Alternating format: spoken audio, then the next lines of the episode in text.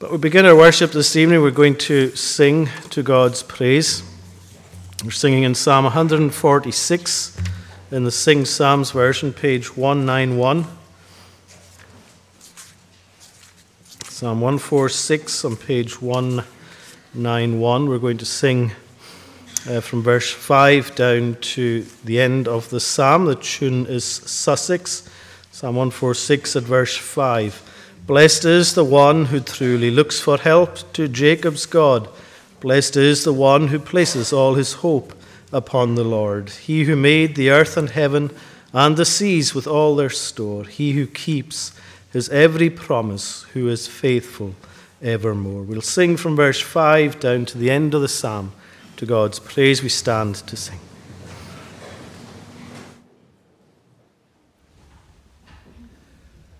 Blessed is the one who truly looks for help to Jacob's God. Blessed is the one who places all his hope upon the Lord.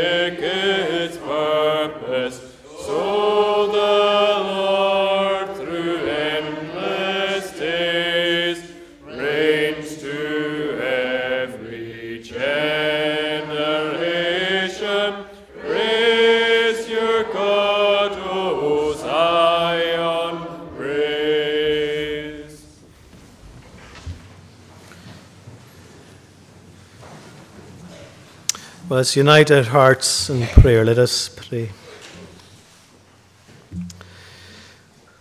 O Lord, our gracious God, we are blessed to be called the children of God. We are blessed to be able to call upon you as our Father in heaven. We are blessed to be able to sing praise to you and to come and offer up our worship to you for all your goodness to us, for the blessings that are ours through your word, through your Spirit, through your Son, Christ Jesus. We thank you for this, your day. We thank you there is a day for the very purpose in which we have spent it, in worshipping you, in coming and hearing your word, fellowshipping with one another, gathering round to lift up our voices to you in praise and prayer, and to receive from you, Lord. Even as we come to offer up our worship, Lord, we realize that you give us so much too, that you are the one who builds us up and binds us up and helps us in our every need.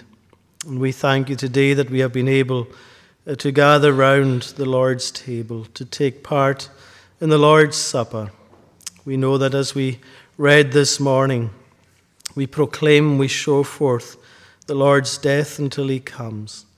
And we thank you, Lord, that as we gather this evening too, that we come with that sense of thankfulness for the great sacrifice that was made for us. And we thank you that we can sing and echo these words of the psalm, Blessed is the one who truly looks for help to Jacob's God. Blessed is the one who places all his hope upon the Lord. And may we seek to do that once again this evening, and not just this evening or today, but in all the days ahead, that we would go on in the week ahead seeking to do all these things, to place our hope upon the Lord, to continue to look to you as the one who made the earth and the heaven and the seas and all their store. We thank you for the wonder of the created world. We thank you for the wonder of all the power that we see around us. But above all, Lord, we marvel at the one who is behind it all, that you are the creator, the sustainer of all things. And how awesome that is for us, O Lord, to come to the one who is the maker, the one who is our maker, the one who made us in your image, with that purpose to worship and glorify and praise your name all our days. But yet, O Lord, as we think of the remembrance that we have had today, we remember that Jesus came to die for us, for we are sinners, that in our relationship with you there is a breakdown in it because of sin. There is a great void that came between you and your people. But yet we thank you, Lord, that even though it was all of us running away from you, turning our back to you and seeking to worship other gods, that you have remembered us and that you continue to call us to yourself, that you continue to remind us that all our life is found in you, that it is only in you that we live, move, and have our being. And we pray, Lord, that we will evermore depend upon you, that we will look to you for all the grace that we need for day to day, that we will look to you for grace to serve you, to love you, and to honor your people, that you will unite us together in our hearts, that you will bind us together in the cords of your love, to enable us, Lord, to be your witnesses, enable us to be a people who will go out from here and into the week ahead, rejoicing in the goodness of God, and showing forth our praise of you, telling others of the wonder of the one who is able to give life and give it abundantly. We thank you that your gospel is good news, that is a great news for the world in which we live, a great news of hope, a great news that no matter what else comes our way in this world, that in Christ we have one who will stay close, closer than any brother, as the word says. And so we pray, Lord, that you will help us to go on in the strength of the Lord, not seeking any glory for ourselves, but seeking the glory be yours. For worthy is the Lamb who was slain. And so, Lord, we thank you for our praying people here. We thank you for the longing, the desire you put in our hearts to be united together today and in all the times of worship we have. And we pray that you will continue to increase that desire, not just to be together on the Lord's Day or the midweek, but to fellowship with one another, to enjoy the company of one another, encouraging one another, helping one another, praying for one another. May you make us a community of your people for whom it is such a natural thing to be united together in one spirit, one mind, one heart, under one Christ. We pray, Lord, that that would be something that would spread throughout our community, throughout our islands, throughout our land and throughout the world, that your people will be built up and strengthened to all ends of the earth.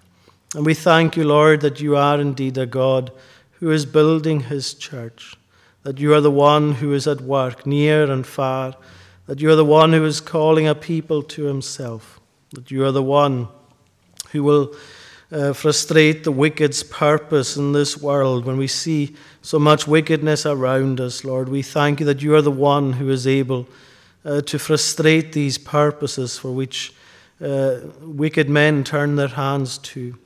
And we think of all that is wrong in our world, and we think of the wickedness that we see near and far. We pray, Lord, that you will have mercy, that you will come in your power, that you will direct men and women, boys and girls, to turn from their evil ways and to turn to you.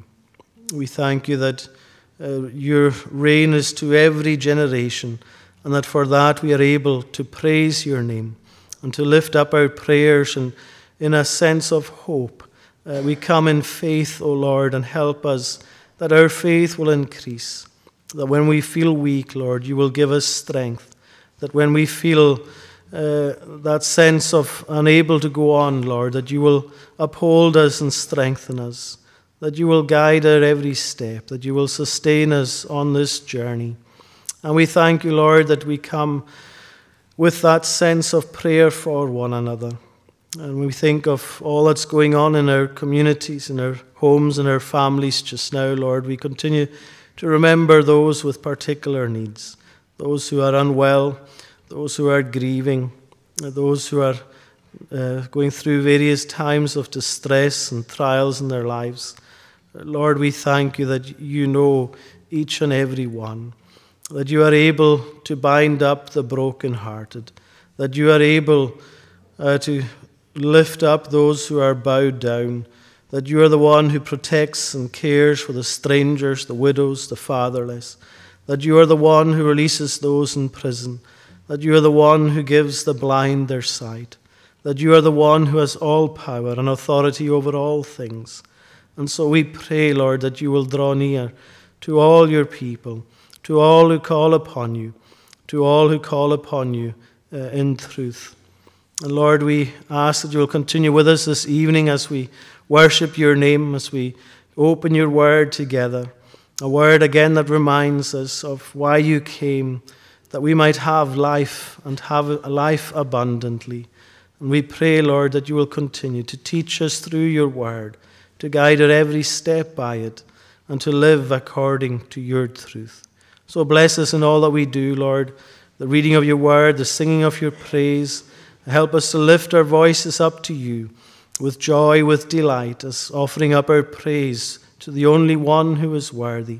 Bless our fellowship this evening too, as we thank you to be able to share in these times together. We pray that you will encourage us through it, that you will bless Martin as he comes to speak to us at it. Lord, help us to pray for him and be encouraged by him, and that he would be encouraged through coming to speak to us. And Lord, go before us in the week ahead.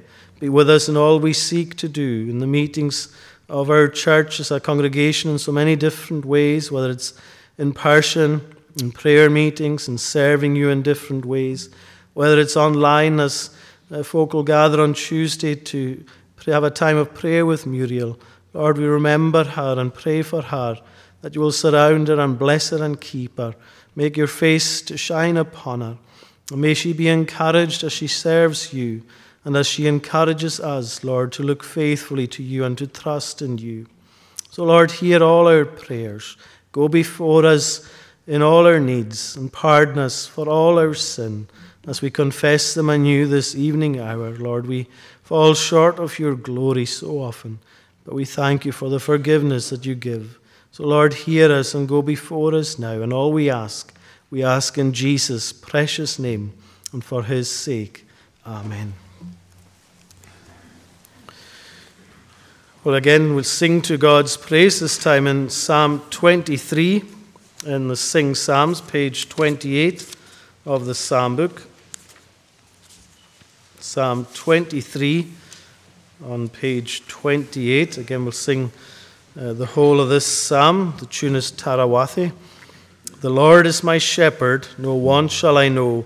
He makes me lie down where the green pastures grow. He leads me to rest where the calm waters flow.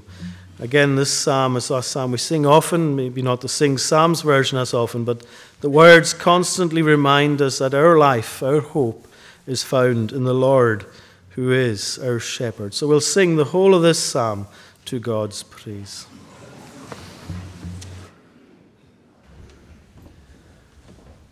The Lord is my shepherd, no one shall I know. He makes me lie down where the green pastures grow. He leads me to rest where the calm waters flow. My wandering steps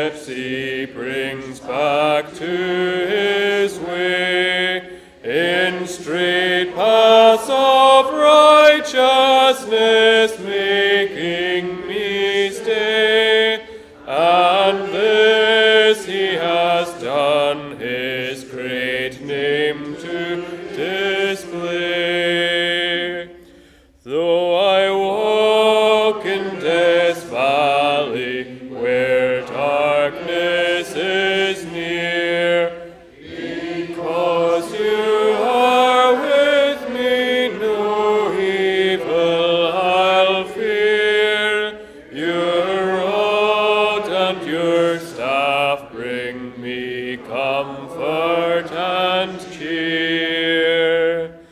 In the sight of my enemies, a table you spread, the oil of rejoicing you pour on my head. My cup overflows, and I'm graciously fed. So surely your covenant, mercy and grace will follow me closely in all of my ways. I will dwell in the house of the Lord all my days.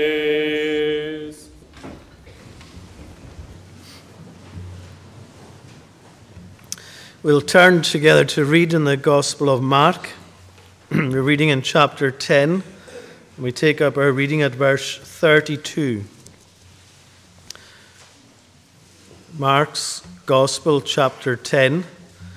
I'm taking up our reading at verse 32, and we read down to the end of this chapter.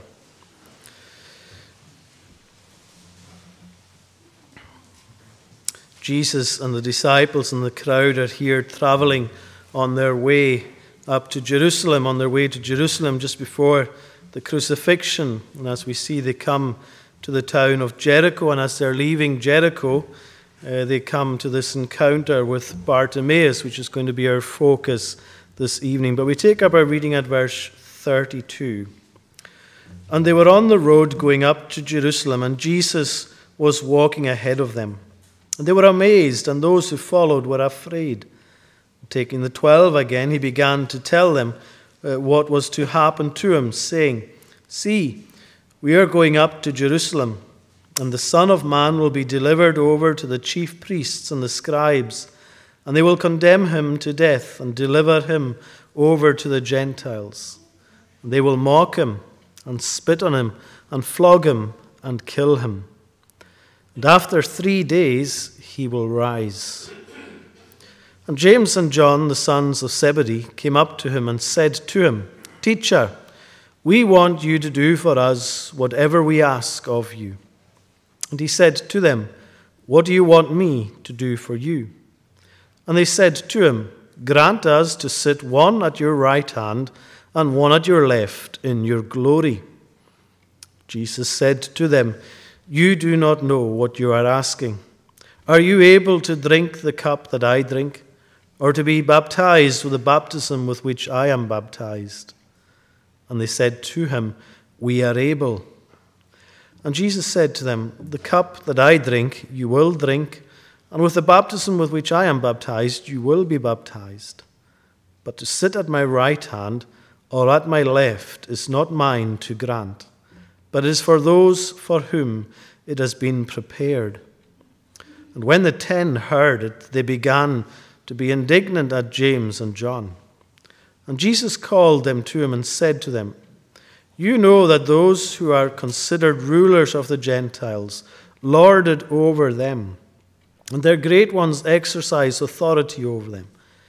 But it shall not be so among you. But whoever would be great among you must be your servant, and whoever would be first among you must be slave of all. For even the Son of Man came not to be served, but to serve and to give his life as a ransom for many." And they came to Jericho, And as he was leaving Jericho with his disciples and a great crowd, Bartimaeus, a blind beggar, the son of Timaeus, was sitting by the roadside. And when he heard that it was Jesus of Nazareth, he began to cry out and say, "Jesus, Son of David, have mercy on me." And many rebuked him, telling him to be silent. But he cried out all the more, "Son of David, have mercy on me." And Jesus stopped and said, "Call him." And they called the blind man, saying to him, "Take heart, get up, he is calling you." And throwing off his cloak, he sprang up and came to Jesus. And Jesus said to him, "What do you want me to do for you?" And the blind man said to him, "Rabbi, let me recover my sight." And Jesus said to him, "Go your way, your faith has made you well." And immediately he recovered his sight and followed him on the way. Amen, and may God bless that reading from his word. So before we come to look at this passage, we'll sing together again in Psalm 34, in the Sing Psalms version, page 40 of the Psalm book. Psalm 34, and we'll sing from verse 8 down to verse 14. Psalm 34 at verse 8. Come, taste and see the Lord is good. Who trusts in him is blessed. O fear the Lord, you saints with need. You will not be oppressed. And then down at verse 12, we have these words. Does anyone delight in life and long to see good days? Then keep your tongue from evil speech, your lips from lying ways. Depart and turn from evil paths and practice what is right. Desire to know the way of peace. Pursue it with your might. We'll sing from verse 8 down to verse 14. The tune is Kilmarnock.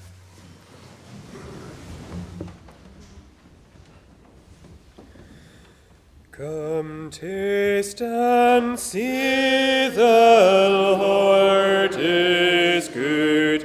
Who trusts in him is blessed.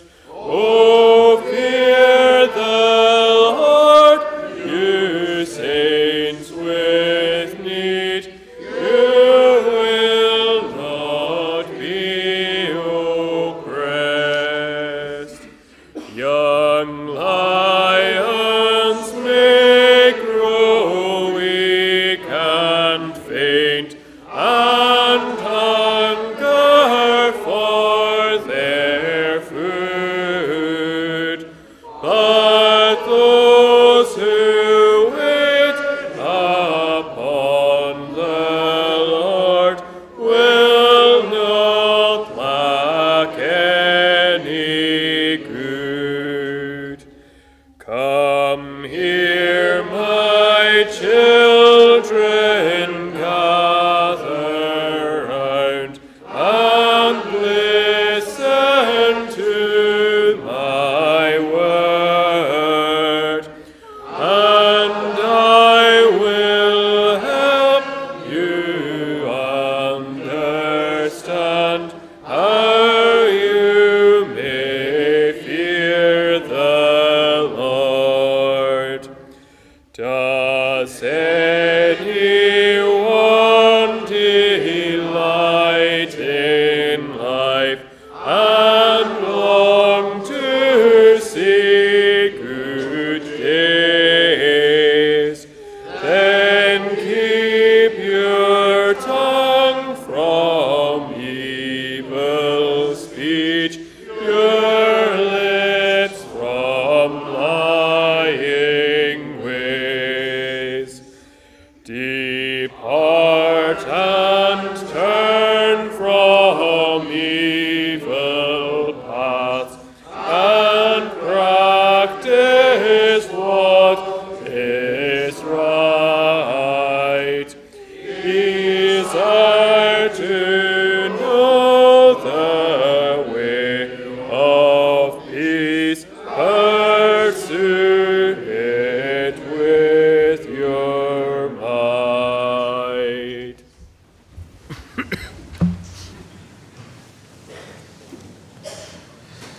Well, we can turn back to our reading in the Gospel of Mark, chapter 10. Our focus this evening in particular is on verse 46 down to the end of the chapter, where Jesus meets with this man Bartimaeus. And in verse 51 we read these words: after blind Bartimaeus had got up on his feet and came running to Jesus, Jesus said to him, "What do you want me to do for you?" And the blind man said to him, "Rabbi, let me recover my sight." And Jesus said to him, "Go your way, your faith has made you well." And immediately he recovered his sight and followed him on the way.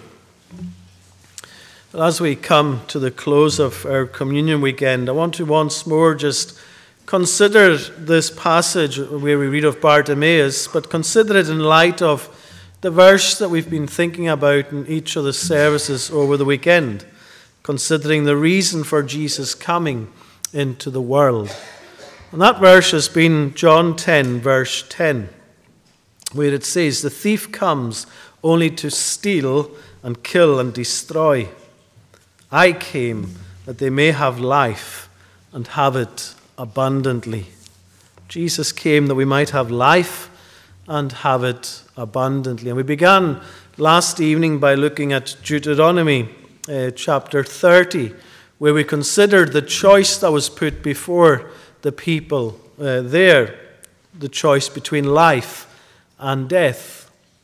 Jesus came that we might have life abundantly, but there is another who seeks to steal and kill and destroy.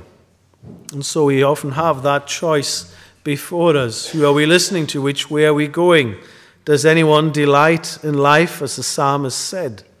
And we are to pursue it with all our might, to pursue the Lord with all our might. So we had that choice put before us. And this morning, as we gathered for the Lord's Supper, we were considering the one who is the source of life, Jesus, who gave his body and his blood that we might have life through him.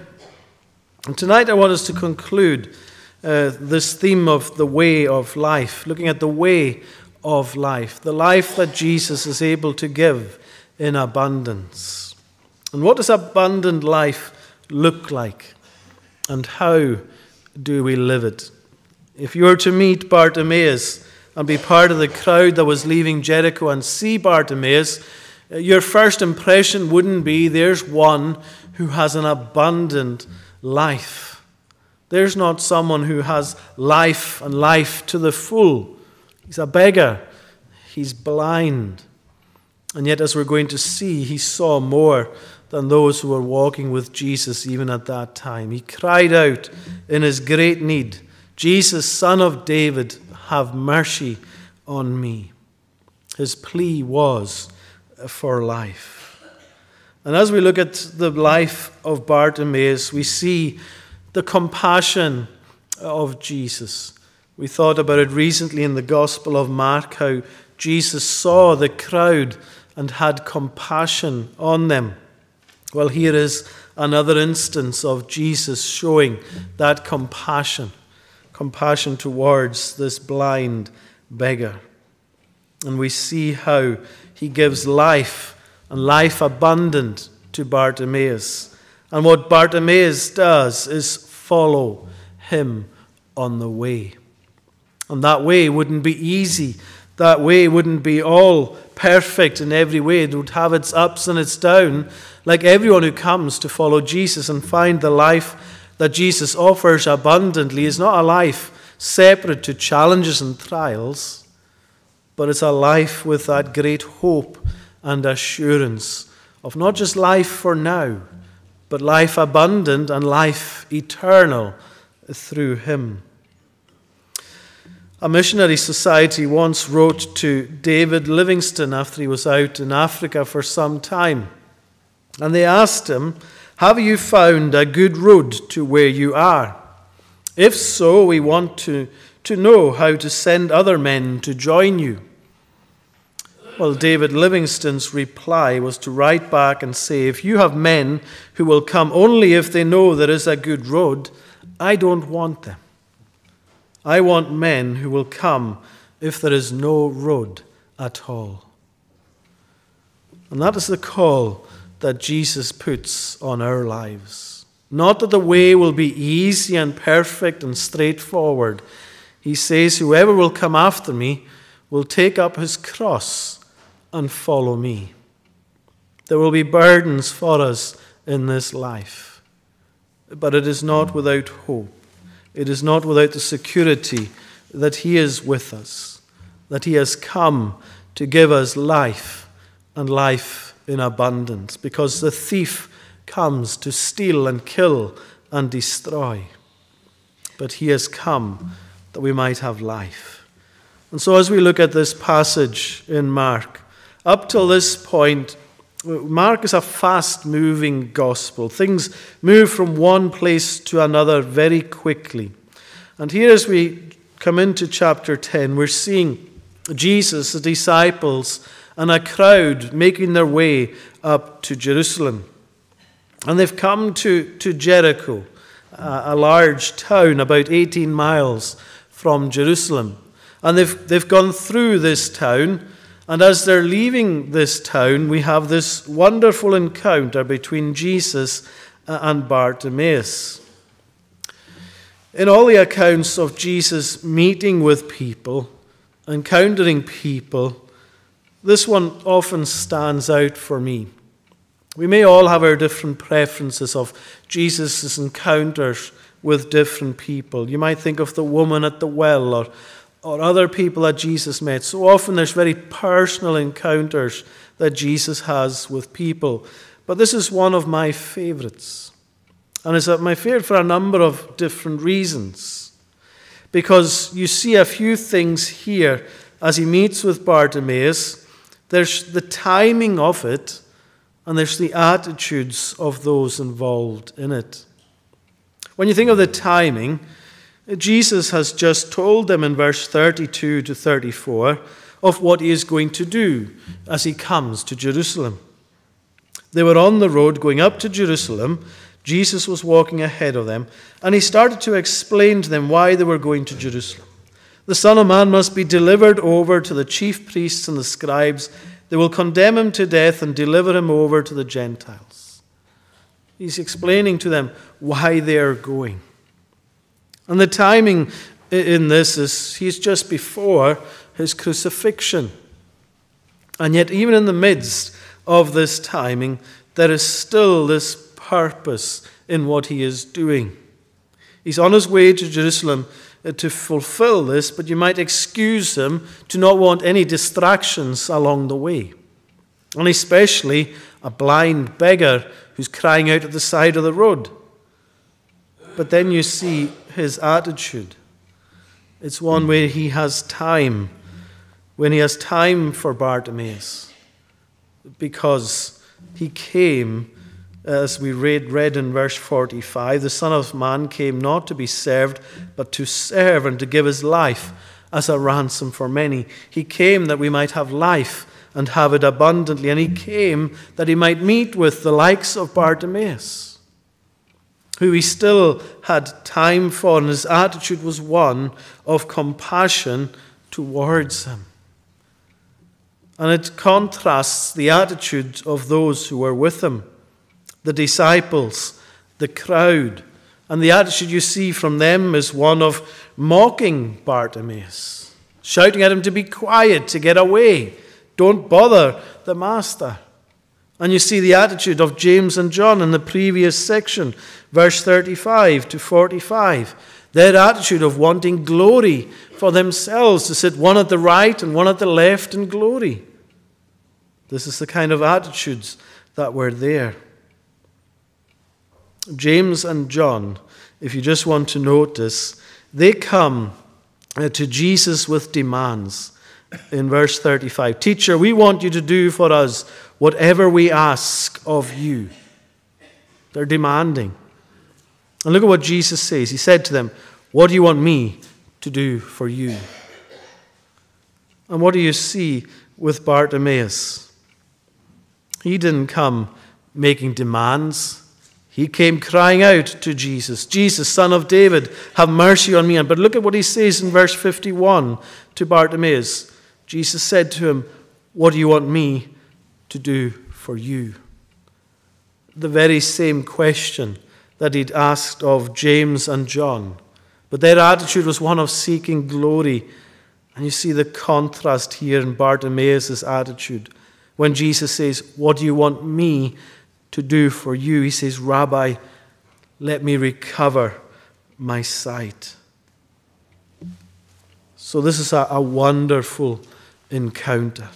It's a reminder to us of the personal nature of Jesus' ministry. How he came, how he had time, how he had compassion, how he came to give life. And I want us to think for ourselves this evening of three things from Bartimaeus' experience. Three things that we can so easily apply to ourselves as we think of what is it to have abundant life, and how do we live this life of abundance. Well, the first thing we're going to see is his condition, Bartimaeus' condition. The second thing we'll see is his cry. And then thirdly, we'll see his cure. So first of all, we see Bartimaeus and his condition. The diagnosis for Bartimaeus is bleak. In terms of what kind of life he'd had and what the future held for him, people would have seen him as hopeless.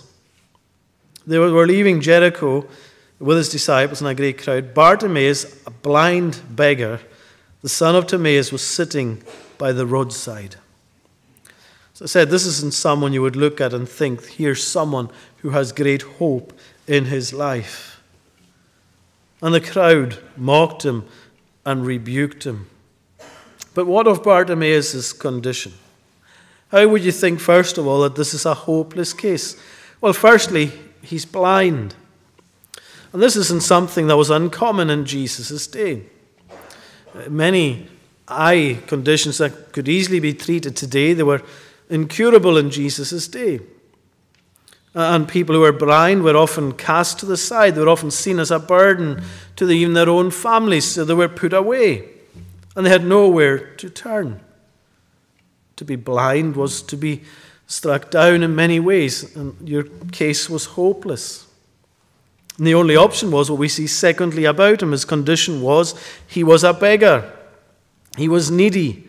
He was dependent on others and their generosity to help him survive. And that is how he would seem in the eyes of those, or many of the eyes of those who are passing by. Even in our own eyes today, as you read this passage, Bartimaeus initially maybe seems like just a hopeless case. And yet, as you read through, you see Bartimaeus had a greater vision than many who were passing by. He may have been physically blind, but his eyes were seeing something else on Jesus. How so? Well, first of all, we see that he knew what to do. Jesus and the crowd, they were leaving Jericho on the way up to Jerusalem. And as we were thinking of this morning, this was the time when they were going to prepare the Passover. So many people would have been making their way up to Jerusalem, just like Jesus and his disciples, going to observe the Passover. And so Bartimaeus is here. He's in the hot spot, if you like, for collecting from people. It's like we would see today, people sitting outside train stations or busy high streets. There's the prime locations where people will fight and jostle over to get the prime spot where they're likely to get something. Well, Bartimaeus is here outside Jericho, where many people are passing by. But more importantly, although he was able to provide for his needs in this way physically, there was something else about Bartimaeus that would make us see that he was not a hopeless case. He was blind physically, but he was not deaf. And as he'd been hearing people passing by, he'd have been hearing, maybe over a number of weeks or even months, he'd have been hearing people talking about Jesus. He'd have been hearing what was happening in different places through the miracles of Jesus, through the works of Jesus. He was hearing of one who was able to help. So his condition may seem hopeless initially, but actually behind it all, there is hope. He was listening. He was in the right place. And we ask ourselves, what is our condition today? What is your condition in this sense tonight? Are you here listening to what God is saying? Are you here seeing you're in the right place? That you're hearing the word of God? Are you deaf?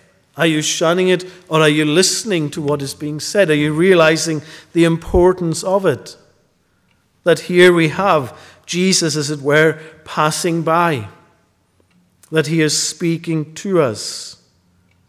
Bartimaeus was blind, and yet he was able to see his greatest need. And for ourselves too, surely we need to see our greatest need is Christ. Our greatest need is here before us this evening. Our greatest need is perhaps something we've been hearing about over many, many years. But we've been deaf to it. We've not been listening. But we see our condition. We are indeed helpless and hopeless without Christ. But here we are under his word.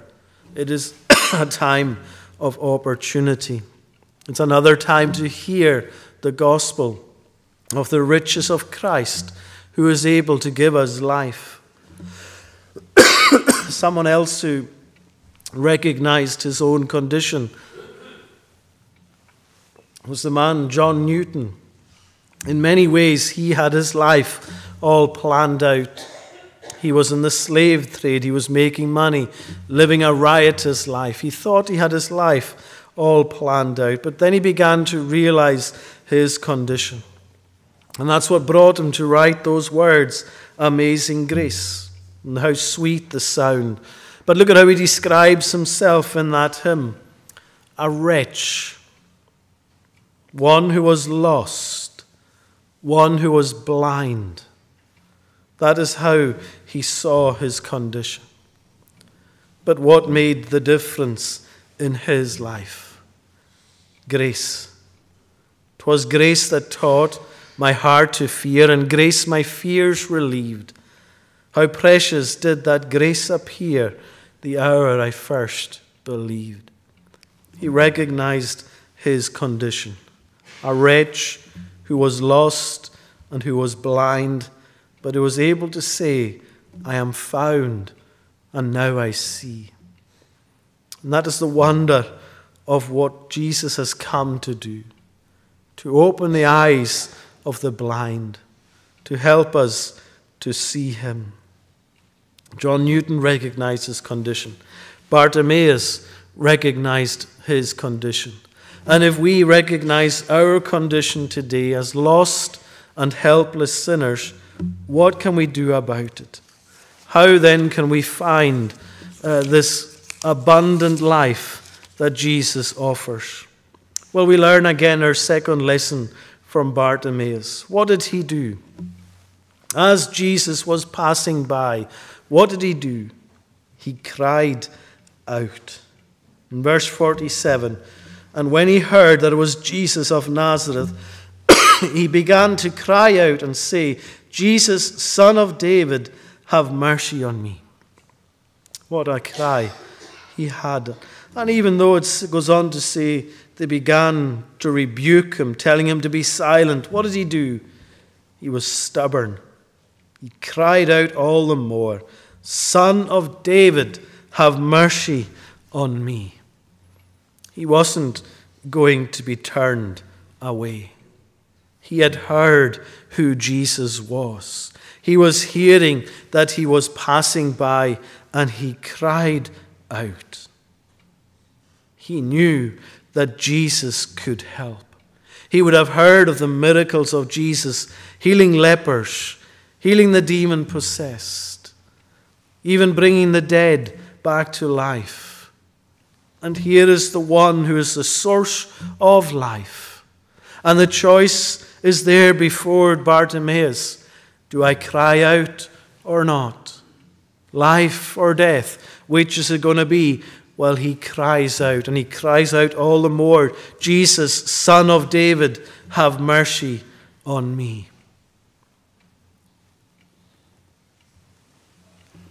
And we have to recognize who Jesus is for ourselves. Look at the way he says it, Jesus, Son of David. So much understanding behind his cry. It's not just Jesus. Jesus, Son of David. The fulfillment of the Scriptures. The promise of God that he would send his Son into this world. The one who was going to come, he is here before Bartimaeus. In the same way as he appeared to the woman of Samaria at the well, and said, we know the Christ is coming. And Jesus says, I who you speak of am he. He was there. He is here with Bartimaeus. And we can cry out to the same Jesus ourselves. Jesus, Son of David, have mercy on me. That is the cry we need to have if we want to have that abundant life. If we want to know that assurance of eternal life, we need to cry out. And sometimes it's to cry out all the more. Jesus, Son of David, have mercy on me. You see, Bartimaeus, he realized what Jesus could do. And is there anyone here who doesn't know what Jesus can do for you? The Bible makes it so clear. What Jesus can do for you is to give you life, and life abundantly. Because the alternative is the thief who comes to seek, to kill, and destroy. But Jesus has come that we might have life. And Bartimaeus saw his greatest opportunity had come. For years he would have been sitting here, a blind beggar, helpless in so many ways. But as Jesus is passing by, he realizes the opportunity. And he's not going to let this opportunity pass him by. He recognizes, just like Peter and the disciples who said, you know, to whom else can we go? For you have the words of eternal life. There's nowhere else that this help is going to come from. And for Bartimaeus, there's no other help for him apart from in Christ. So he cries out. And he recognizes that this opportunity could easily pass him by. You know, if Bartimaeus had sat silently, Jesus wasn't going to pass that way again. He was on his way to Jerusalem, on his way to give his life as a ransom for many. And for so many, that opportunity, you let it pass by. The cry doesn't come. And Jesus is here tonight. For Bartimaeus, no cry would have been tomorrow, just another day like the one before and the one before that. No different. But as we cry out to God for help, he is able to give us, as it were, a new tomorrow. A new tomorrow where we go in the strength of the Lord. We rejoice in the hope that he gives, the life and life abundant that he is able to give to us. In faith, we are to recognize that this opportunity could easily pass us by. And you don't want to be in that situation where you say, if only I had another opportunity. Today, if you hear his voice, as the psalmist says, do not harden your heart. Cry out. Jesus, Son of David, have mercy on me. The third and final thing we see here is his cure. When Jesus heard his cry, he said, "Call him." And they called him and said, "Take heart, get up, he is calling you." Jesus stopped. It's an amazing image, this. The crowd rebuking Bartimaeus, mocking, telling him to be silent, but Jesus stopping and saying, "Call him." In the midst of facing the climb up to Jerusalem, facing up to the fact that he was going to his death, Jesus has this compassion and concern to look at the beggar and to have time for him. You know, in many ways you could have thought James and John, they would have been so much more important than this beggar. If they were to ask, you know, whatever, what do you want? We want you to do for us whatever we ask of you. You think, Jesus, well, just tell me and I'll do it. But he doesn't, because their motive was wrong. They wanted glory. And so Jesus rebuked them. But what would they have thought now as they're seeing Jesus saying those very same words to this blind beggar? What do you want me to do for you? But look at the simplicity of Bartimaeus' answer. "Rabbi, let me recover my sight." Who is important to Jesus in this passage? They all are. Because Jesus is showing his compassion to James and John, even in rebuking them. He's teaching them what it means to be a disciple, to follow him. You need to let go the hope of glory. You need to let go this sense of status and power. Whoever would be first among you must be slave of all, he said. For even the Son of Man came not to serve, to be served, but to serve and to give his life as a ransom for many. There was teaching in that. But he had a concern for Bartimaeus too. He was important as well. And that's a reminder to us. Maybe we don't feel important to Jesus. He won't trouble himself with me. He'll see nothing in me. Well, what he sees is that you are made in his image, that you have a soul that is precious to him. And that is why he came, because the thief wants to steal and kill and destroy that soul. But Jesus has come that you might have life and have it abundantly. So as he says, "What do you want me to do for you?" he says, "Rabbi, let me recover my sight. Let me see." Isn't that a beautiful response? Of all the things he could have asked for, he just says, "Rabbi, teacher, let me see." And isn't that the response that we should all want?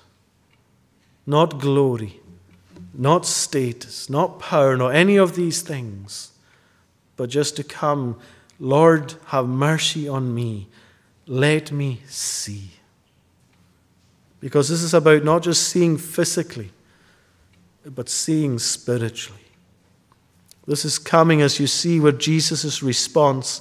"Go your way, your faith has made you well."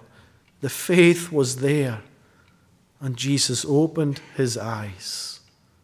And I'm sure for many here tonight, the faith is there, but your eyes just need to be opened. And that's our prayer. "Rabbi, teacher, let me see." Sometimes we just need to be disturbed in our life. And there's a prayer often attributed to Francis Drake. And it's a prayer that we could all pray, where he says this: "Disturb us, Lord, when we are too well pleased with ourselves, when our dreams have come true because we have dreamed too little. when we arrive safely because we have sailed too close to the shore. Disturb us, Lord, when with the abundance of things we possess, we have lost our thirst for the waters of life. Having fallen in love with life, we have ceased to dream of eternity, and in our efforts to build a new earth, we have allowed our vision of the new heaven to dim. Disturb us. That's sometimes what we need. Disturb us when we see the abundance of things we possess, and yet we have lost our thirst for the waters of life. May God give us a thirst for him, a desire to see him, that as we come away from the Lord's table today, as we come away from the Lord's day and this season of communion, that we would come away with the response of Bartimaeus, "Rabbi, let me see," and to know the blessing of the cure that Jesus gives. Go your way. Your faith has made you well. And to respond like Bartimaeus, who immediately recovered his sight and followed him on the way.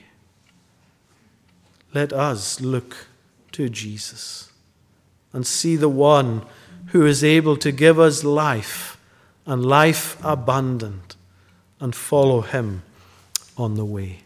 Let us pray. Our Father in heaven, we give you thanks, O Lord, for your remembrance of us, for your compassion towards us that is so great, that despite our hopelessness, despite all the scars of sin in our lives and in our hearts, that you are the one who shows us so much compassion, that you are the one who even comes anew this evening, asking us, what do you want me to do for you? And we pray, Lord, to have the faith of Bartimaeus and the hope of Bartimaeus, to cry out to the Lord, Lord Jesus, Son of David, have mercy on me. And as we come, help us to see. Help us to see you and follow you on the way, as we ask it all in Jesus' name. Amen.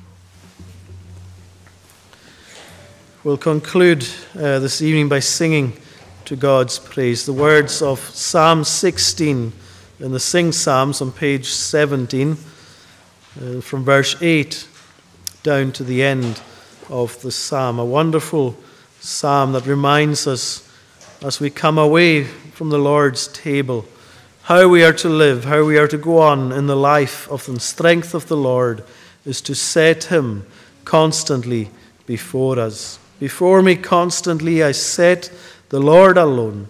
Because he is at my right hand, I'll not be overthrown.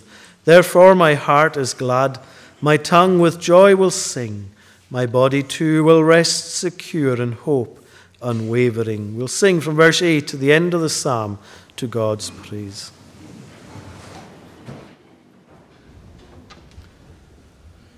Before me constantly I set the Lord alone, because he is at my right hand. I'll not be overthrown.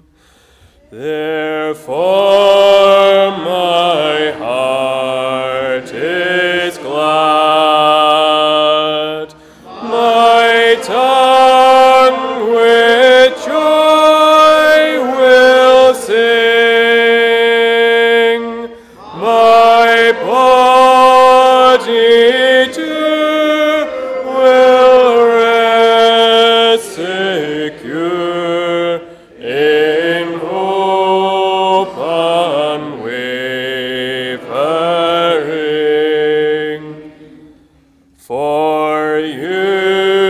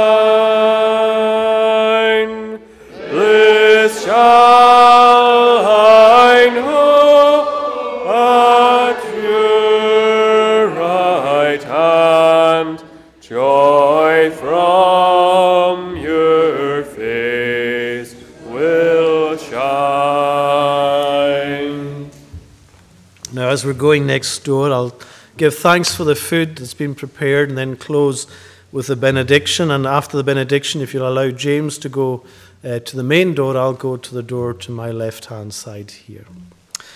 Lord, our gracious God, we continue to look to you for all the good gifts that you provide for us day by day. We give you thanks, O Lord, for this day, for our fellowship, for the blessings you have bestowed upon us, Lord, with encouragements, with your word, with sacrament. And we pray, Lord, that your blessing would go with us, that we will continue in our fellowship next door to enjoy your presence and your peace with us, that you will bless our time and bless all the provision that has been made for us. Lord, we thank you for all who help in every way in serving you and your people here. And now may grace, mercy, and peace from God, Father, Son, and Holy Spirit rest upon and abide with you all, now and forevermore. Amen.